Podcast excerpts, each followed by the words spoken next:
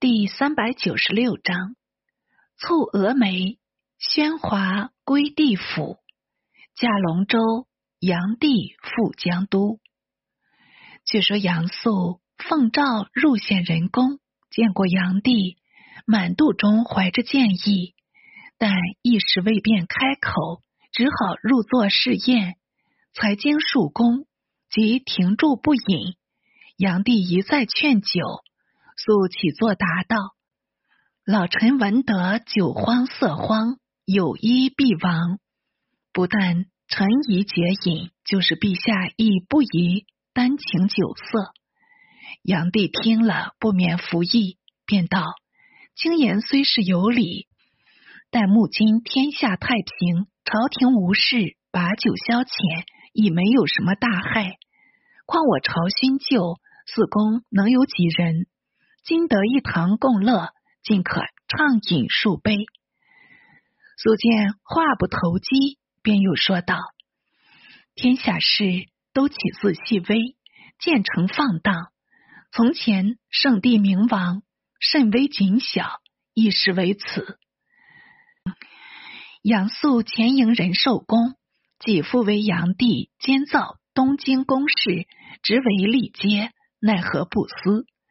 杨帝默然不答。是工人上前斟酒，素恐他再来加针，用袖一拂。工人不及防备，竟将手中所执的酒壶斜倾在素身上，浇湿蟒袍。素正在恼畅，无从发泄，至此便迁怒工人，勃然变色道：“这般蠢材，如此无礼！”怎敢在天子前戏弄大臣？要朝廷法度何用？请陛下加重惩责。炀帝仍然无语，素径斥左右，破令迁出宫人，且厉声道：“国家政令全被汝等妇女小人弄坏，怎得不成？”左右见炀帝无言，又见素怒不可遏。只得把工人拿了下去，敲责了一二十下。素方向炀帝道：“不是老臣无状，但由今日惩治，使这般宦官宫妾晓得陛下虽然仁爱，还有老臣执法相绳，当不敢如此放肆了。”炀帝已十分不悦，但自私夺嫡密谋，全仗他一人做成，就是万分难耐。也只好含忍过去。当下强颜微笑道：“公为朕执法无私，整肃宫廷，真好算是功臣了。”素即起坐告辞，炀帝也不挽留，由他自去，一面退入后宫，并与后妃等调情解闷，不想细说。素悻悻归地，故与家人道。若大郎君由我一力提起，始作大家。现在酒色昏迷，不知他如何了得哩？谁叫你提他起来？看官阅此，应知“郎君”二字，便是指着隋炀帝。素自恃功高，有时对着炀帝一直呼为“郎君”。炀帝终未曾驳斥，无非为了前时私约。不敢辜负的意思，还算能见前言。一日，素复入宫白事，炀帝正在池中钓鱼，待素将国事说明，便邀素坐下同钓。素也不管君臣上下，即令左右移过金交椅，与炀帝并坐垂纶。时方初夏，日光渐热，炀帝命取过玉盖。罩住上面，欲盖颇大，悄悄逼住两人。素毫不避让，从容钓鱼。炀帝钓了数尾，偏素不得一鱼。炀帝顾素道：“公文武兼全，也有异常未善，如何钓了许久，尚是未着？”素本来好胜，怎经得炀帝奚落？便应口道：“陛下只得小鱼，老臣却要钓一大鱼。岂不闻大器晚成吗？炀帝闻言，不由得愤恚交成。又见素在折伞下，风神秀逸，相貌堂堂，树柳长染，飘动如银，恍然有帝王气象，因此愈加生计。遂投下钓竿，托辞如厕，竟向后宫进去。当由萧后接着，见炀帝面带怒容，便急问为何事。炀帝道：“杨素老贼。”骄肆得很，朕以拟主遣内侍杀死此贼。萧后不待说毕，忙阻住道：“使不得，使不得！杨素系先朝老臣，又有功陛下，今日又杀了他，外官如何肯服？况素又是猛将，亦非几个内侍可以制服。一被漏脱，出外弄兵，陛下将如何对待呢？”炀帝半晌才道：“投鼠原是祭器，且从缓意罢了。”乃长叹数声，仍复出外。是杨素钓了一尾金色鲤鱼，即向杨帝夸说道：“有志竟成，老臣已得一鱼。”杨帝强笑不答，素以略亏杨帝威仪，也即辞出。杨帝当然退入，夺往宣华夫人住室。府治室门，即由宫人迎驾，保称宣华有病在身，未能起迎。杨帝大惊，强步入室，揭起床围探视，但见双额脸翠，两鬓搓青，病态奄奄，似睡非睡。炀帝轻轻的问道：“夫人今日为何不快？”宣华闻声，方睁眼瞧着，见炀帝亲来问疾。意欲勉强起坐，吾如挣扎不住，稍稍抬头，已是晕痛难支，禁不住有娇虚模样。炀帝知情识意，忙用言温存道：“夫人切勿拘礼，仍应安睡。”说至此，用手按宣华额上，很觉有些烫热，便道：“夫人如此病重，奈何不速召御医？”宣华答道。妾病非药可治，看来要与陛下长辞了。说着，腮边已流下泪来。胡不传死？炀帝大家不忍，几乎也要泪下，徐徐说道：“偶尔为何？医治急愈，奈何说此惊人语？”宣华一气，且语道：“妾妾负大罪，无所逃命。”别人病源可治，妾病实不可为。炀帝听他话中有因，便道：“夫人有何罪过？速即明告，朕可代为设法消迁。”宣华欲言不言，如是数次，经炀帝催问数次，方从帐外四瞧。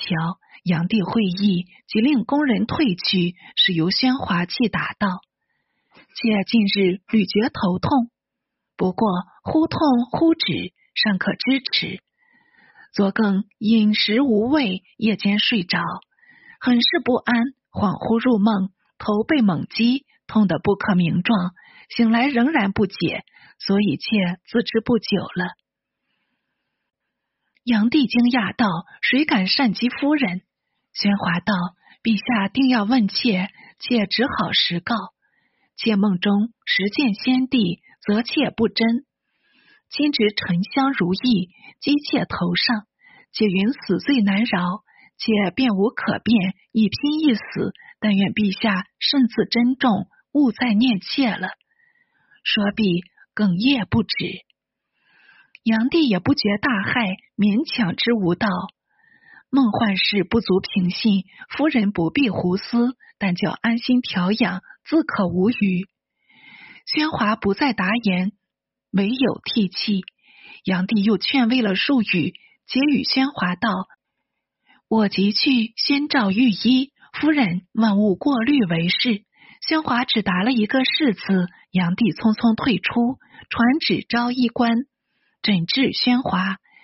医官不敢迟哀，当即入诊，未及有复奏呈入，说是病入膏肓，不可救药等语。急得炀帝心如碌碌，正在没法摆布，忽有宫人入报道：宣华夫人危急了。炀帝三脚两步，直往宣华寝宫。宣华既已上逆，见了炀帝，还错疑是文帝，应正着骄吼道：“爸爸，是由太子，妾甘认罪，愿随陛下同去吧。”说毕，两眼一翻。呜呼！爱哉，迟死一年，遗臭千载，年才二十九岁。炀帝不禁大痛。彼父死时何如？可巧萧后一来事急，入见宣华已逝，也洒了数点珠泪，这是假哭。随即劝慰炀帝晚出寝室，一面命有司后办依殓，择吉安葬。指炀帝悲念宣华，连日不已，甚至好几天不能视朝。王公大臣统入宫问安，杨素亦当然进去，府至殿门，呼吁着一阵阴风扑面吹来，不由得毛发森竖。定睛一瞧，见有一人手戴冕旒，身穿衮服，手中拿着一把金乐斧，下殿出来。这位威灵显赫的大皇帝，并不是炀帝杨广，乃是文帝杨坚。素不禁着忙，转身急走，耳边只听得厉声道：“此贼休走！我欲立勇，如不从我言，反与逆子广同来谋我。我死得不明不白，今日特来杀汝。”素越觉惶骇，脚下好似有物绊住，欲前反却。后面已像被他追着，噗的一声，头脑上啄了一下，痛不可耐，便即晕倒，口吐鲜血不止。殿上本有卫士，一见杨素跌倒，忙来搀扶。素上不省人事，当由卫士鱼入卧鱼，送归私地。家人忙即研医，用药灌治，半晌才得醒来。开目顾视家人，齐声叹息道。我不得救活了，汝等可备办后事吧。贼胆心虚，家人虽然应命，总还望他再生，四处访请名医，朝夕诊治。炀帝也遣御医往事，及御医反报，素一时虽不致死，但也不过苟延十日，难望痊愈。炀帝却很是喜欢，为一级喧哗，总不免短叹长吁。萧后常在旁劝慰道：“人死不能复生，何必过悲？”炀帝道：“家人难再得，叫朕如何忘怀？”萧后微笑道：“天下甚大，难道除宣华外就没有佳丽吗？”这一语提醒炀帝，便命内监许廷甫等出外采选，无论官宦士庶各家，是有绝色女子。速即选取入宫，廷甫等奉差四出，格外巴结。不到月余，一个善策入报，多约数十名，少约十余名，统共有好几十处。由炀帝通盘筹算，不下一二千人，便自忖道：天下难道有许多美女吗？大约连嬷母无言。都采取了来，既又转念道：既已选集许多女子，总有几个可合朕意，且宫中充备洒扫，愈多愈妙。只显人工虽然浩大，究竟是个宫殿题材，需要另辟一所大花园，方好安插许多女子。计划已定，便召入一班佞臣与他商议。就中有个内史侍郎于世基。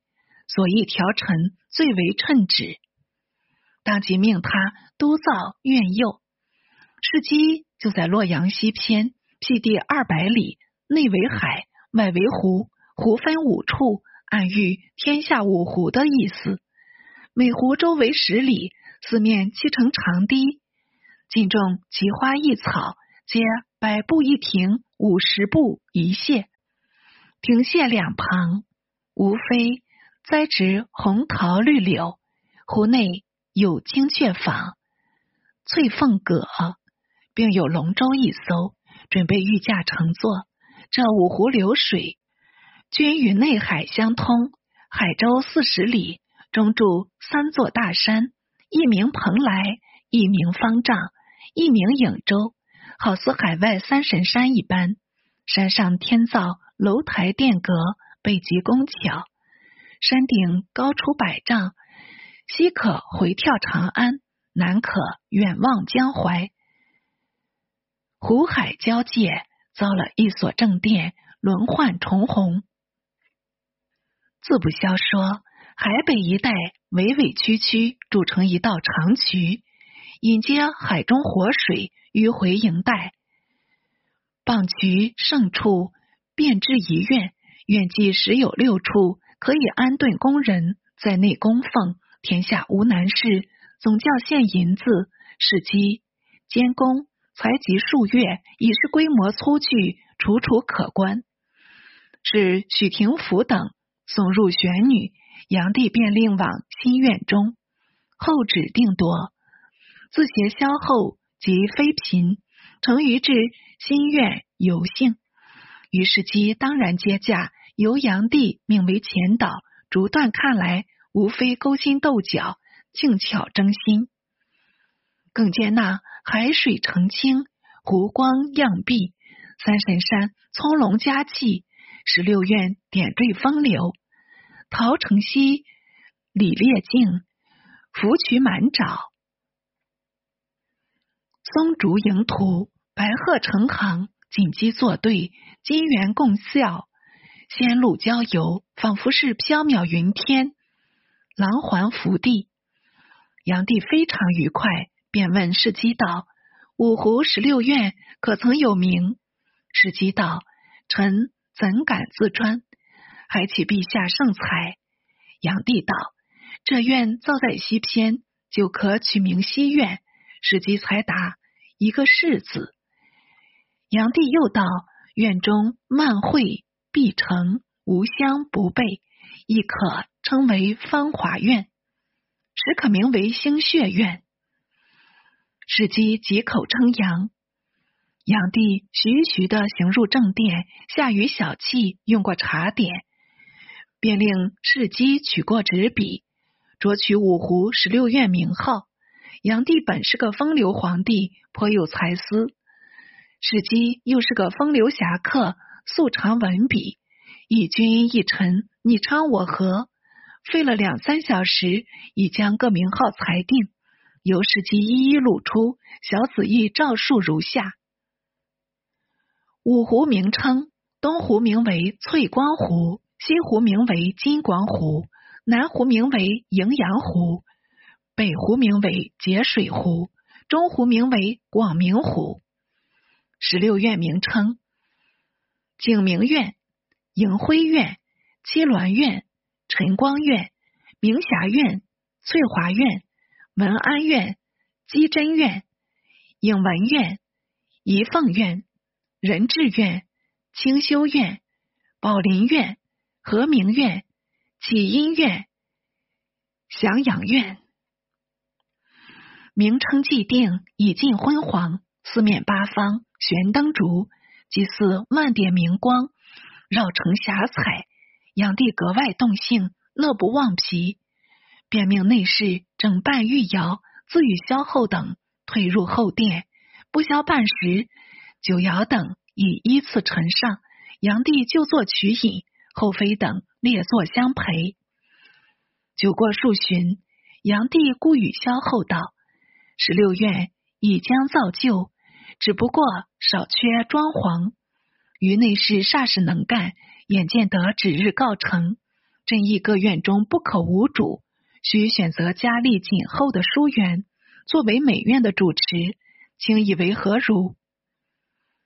萧后乐得凑机，便含笑答道：“妾闻许廷甫等已选入若干美人，何不就此挑选？”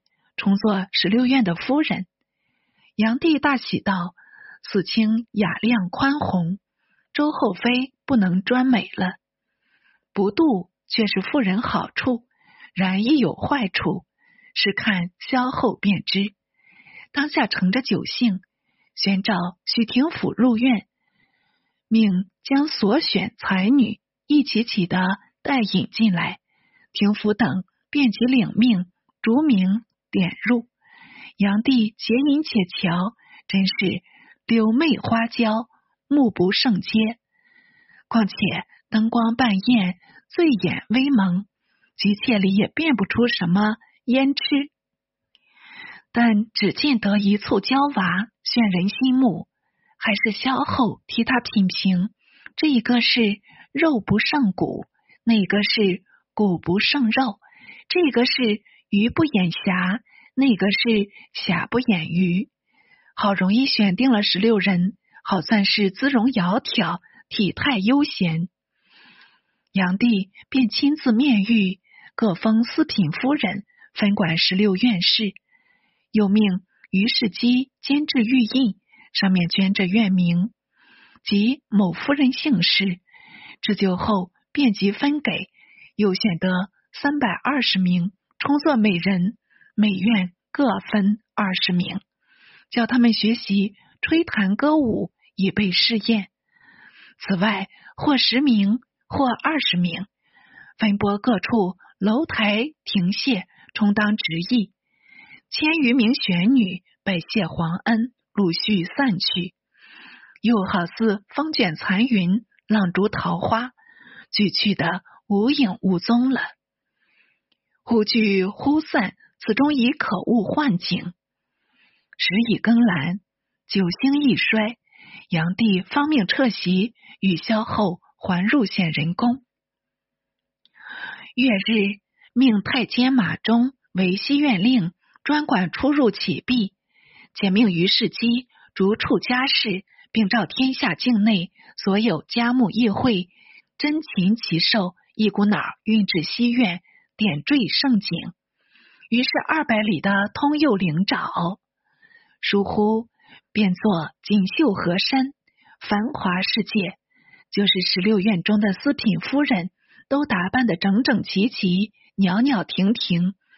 一心思想，盼望君王宠幸。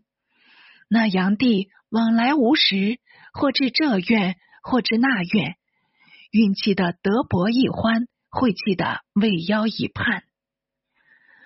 隋炀帝圣贤不足，还想南下赏花，凑巧皇甫义等奏请合曲已通，龙舟一程。喜得炀帝游兴勃发，便下了一道诏书，安排一位出幸江都。宫廷内外皆读这道诏书，都要具备起来。且知炀帝素来性急，一经出口，便要照行，是不能稍许延哀。接连被办了十余日，忙碌的什么相似，方才有点眉目，上表请期。好几日不见批答，看官道是何因？原来滕王赞报死立元，见前文，四王伦曾拜少州刺史，镇王爽亦已去世。四王吉留居京师，未闻外调。伦与吉俱系炀帝从弟，力见炀帝摧残骨肉，未免加忧。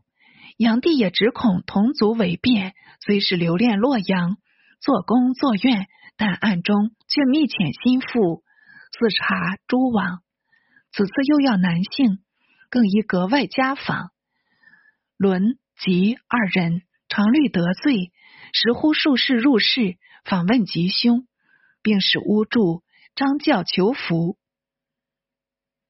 有了这种动作，便被侦探得了细头。立即报闻，杨帝趁这机会想出二人，便将二人愿望咒诅的罪名，令公卿议定验案。公卿同是悉旨成言，复称两人亚古勿逆，罪在不赦。杨帝假作慈悲，只说是夷官宗族不忍加诛，特减罪又死，除名为民，作洗边郡。两王已经前者，炀帝方安然无忌，使将南行的日期批定仲秋出发，令左武卫大将军郭衍为前军统领，右武卫大将军李景为后军统领，护驾南巡。文武官五品以上自坐楼船，九品以上自作黄冕，并令黄门侍郎王弘监督龙舟，奉迎车驾。转眼间已是借期，炀帝与萧后、龙章、凤藻打扮的非常华丽，并乘着一乘金围玉盖的逍遥辇，率领显仁宫。芳华院内三千粉黛出发东京，前后左右同是宝马香车簇拥徐行，护从人员又都穿服蟒衣玉带，跨马随着前导的是左卫大将军郭衍，后护的是右卫大将军李景，各带着千军万马，移离至通济渠。王弘凿陇州伺候，这通济渠虽经开凿，还嫌浅狭，非龙舟所能出入，只好另用小航渡出洛口，方得驾驭龙舟。炀帝乃与萧后下辇，共入小诸行。此外，男女人等同有汴州承载，鱼贯而下。一出洛口，方见有巨舟二艘。泊住中流，最大一艘便是龙舟，内容分四重，高四十五尺，长二百尺。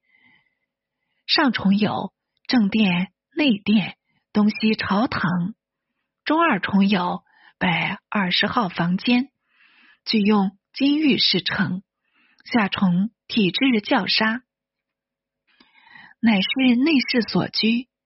这周为炀帝所乘，不消细说。比龙舟稍小的一艘，叫做降螭舟，制度落碑，装饰无异，系是萧后坐船。另外有浮井九艘，中隔三重，充作水殿，又有样彩、朱鸟、苍螭、白虎、玄武、飞翔。轻浮、临江、楼船、板舱、黄灭等数千艘，分作诸王百官、妃嫔、公主及在内外百司供奉物品。最奇怪的是，有五楼、道场、玄坛等数十艘，为僧尼道士帆客所乘，统共用碗船是。八万余人，内有九千余名。戏挽龙舟、降螭舟，各用锦彩为袍。卫兵所乘，又分平城、青龙、蒙虫、曹、八兆、亭阁等数千艘。晚船不用人夫，须由兵士自引。龙旗五彩。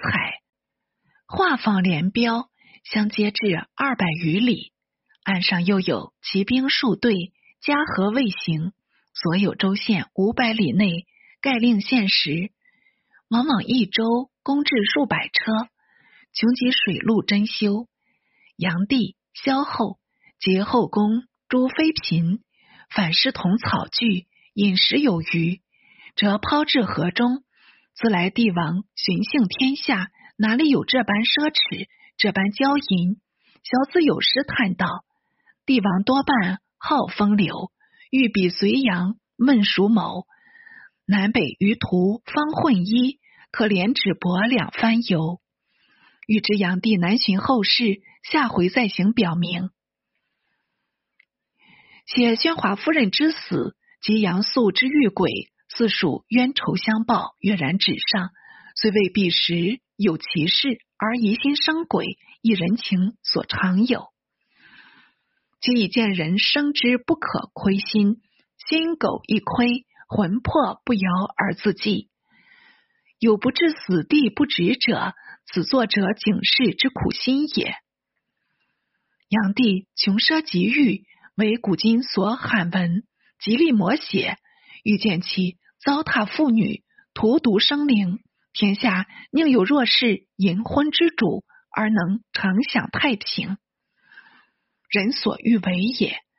况是本韩卧海山记，并非无稽，而江都之游，又为大业元年间事。此系炀帝南巡第一次，春年。仍返东京，俗小说中却为其一去不回，竟似炀帝十年外事。夫炀帝故常死于江都，然是在后期，并非一次即了。隋史中自有年月可证，得此编以续明之，而史事乃有条不紊，非杂乱无章之俗小说所得同日语也。